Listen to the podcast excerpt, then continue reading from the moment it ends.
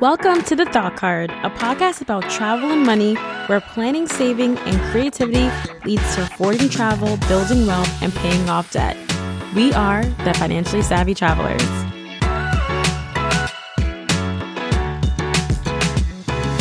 Welcome, guys, to another episode of the Thought Card podcast. We are actually in China. Say hi, babe. Hi, babe. As you guys already know, if you guys listen to past episodes, that is my hunky, my hunky man, Kyle.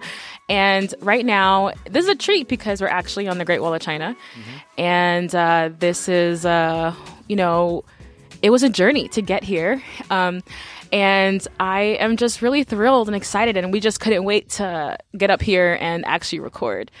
So, babe, let's start off with I guess let's start off with today and what we did and how we got to the Great Wall. Well, it, was, it wasn't that far of a ride, bus ride. I thought it was going to be like a lot longer, like an hour, but it was it felt it felt fast. So first we went to the Jade Factory where they make uh, like a lot of beautiful, uh, I guess you could say jewelry. Right? Jewelry designs and just all sorts of just interesting structures. So I, I, I mean, we bought some jade jewelry, and there's just we just learned also about how they actually go ahead and design mm-hmm. all the different structures that they make and the process, and like how to know if a jade is real or not. So that was really interesting and cool. Yeah, I got so what I purchased was a um a necklace with the symbol of my year, which is I think that's that's Chinese zodiac, right? Yeah, yeah. So that it was a sheep because I was born in 1991, and um, what did you purchase? So I purchased a jade necklace. There, I mean, they had some beautiful pieces of jewelry. Mm-hmm. They had this beautiful jade bangle. And the awesome thing about jade is that you can wear it when it's real and it's actually hard jade. It will change colors um, the more that you wear it. And it's really good for like your circulation and things like that.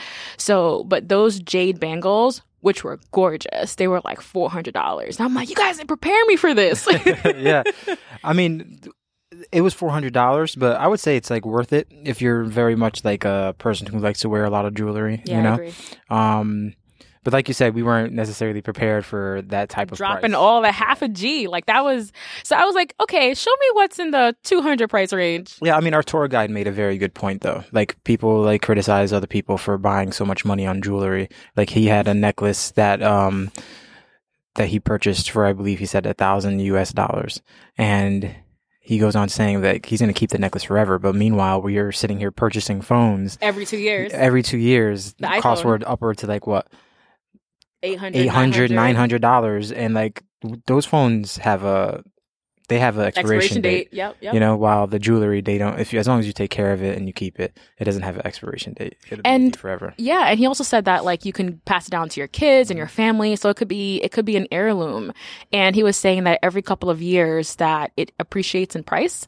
So if you come back and if you wanted to like sell it or something like that, you could actually make a profit off of it, which was really cool. Yeah, I mean that's what that's the kind of the beauty of um, like you know what, like I I appreciate not having to be on my phone because my phone's not working out here, guys. Like it's not really I can't do anything on my phone. And I used to always be on my phone on Reddit and like you know just like YouTube, YouTube, and you can't use that over here. And but I don't feel the effect of it. Yeah, for me, I said to myself, I actually could use it, but I'm actually slowing down. So I'm using it as a time to just, you know, really just be with myself and hang out with Kyle and just not really be always in the connection mode, you know, being connected. You're more present, you know. I think a lot of us look at um look at everything through lenses these days and not with our actual eyes. And we spend so much time looking at our phones and just, you know, this made me appreciate like, you know, like listening to the tour guide, seeing what he was talking about, actually looking with my own eyes. You know, I mean, taking pictures are great, but having the experience is much better.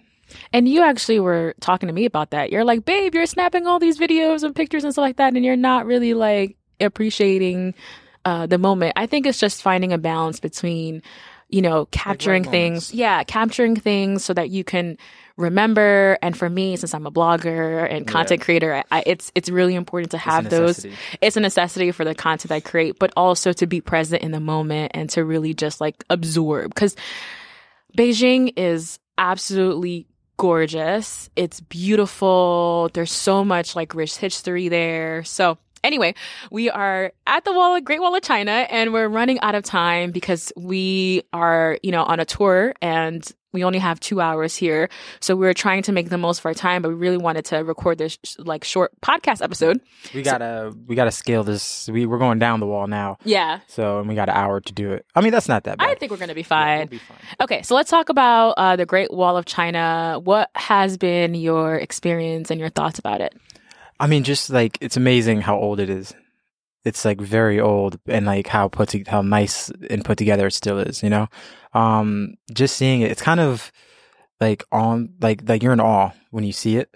Like especially on our way here, we're seeing it, and the, you're just kind of like, wow.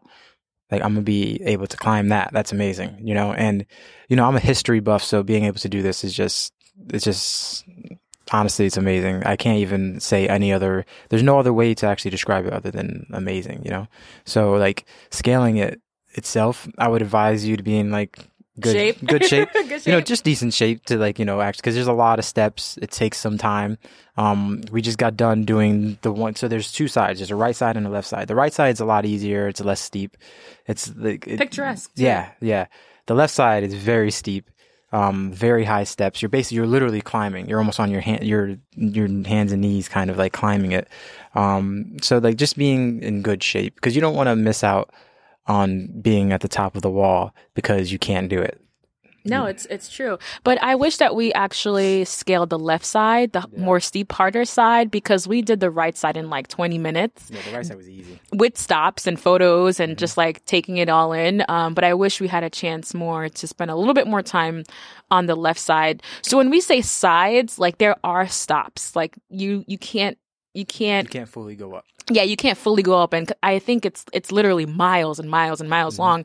So we have uh, passes to the entrance of a very small side, but in this side you have you know two options, which is really great, and each each of the options gives you a different perspective. Like, you know, there's actually a highway in between, in between, uh, you know, the, the sides. So it's just really, really cool.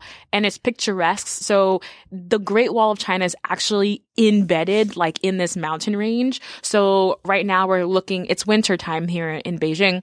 So we're looking at like, you know, you know, just forests and just bare trees and snow and these, there's these beautiful lookout points out in the, out in the distance. So it's just super romantic and just picturesque. And, you know, um, one of the fun facts that we learned before we got here you know, our tour guide Alston was saying that so many people who were in the process of building the wall have died here. So they call this like the Great Cemetery, um, which is Which is very encouraging when you you hear that, and it's very encouraging to climb it. yeah, it's like you know, it's it, it's just appreciation, just appreciation for being here, appreciation for seeing why this is one of the great you know wonders of the Yeah. world, When he called it the Great Cemetery, I was like, well, maybe we shouldn't climb it because those were, they were professionals, and you know, I'm not.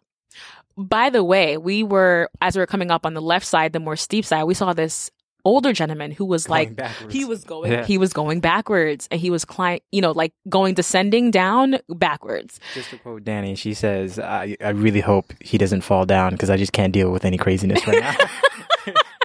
i'm on vacay guys i'm on vacay all right guys we are gonna climb back down to the you know ground level and appreciate some of the It's shops Be, uh, be, to be continued.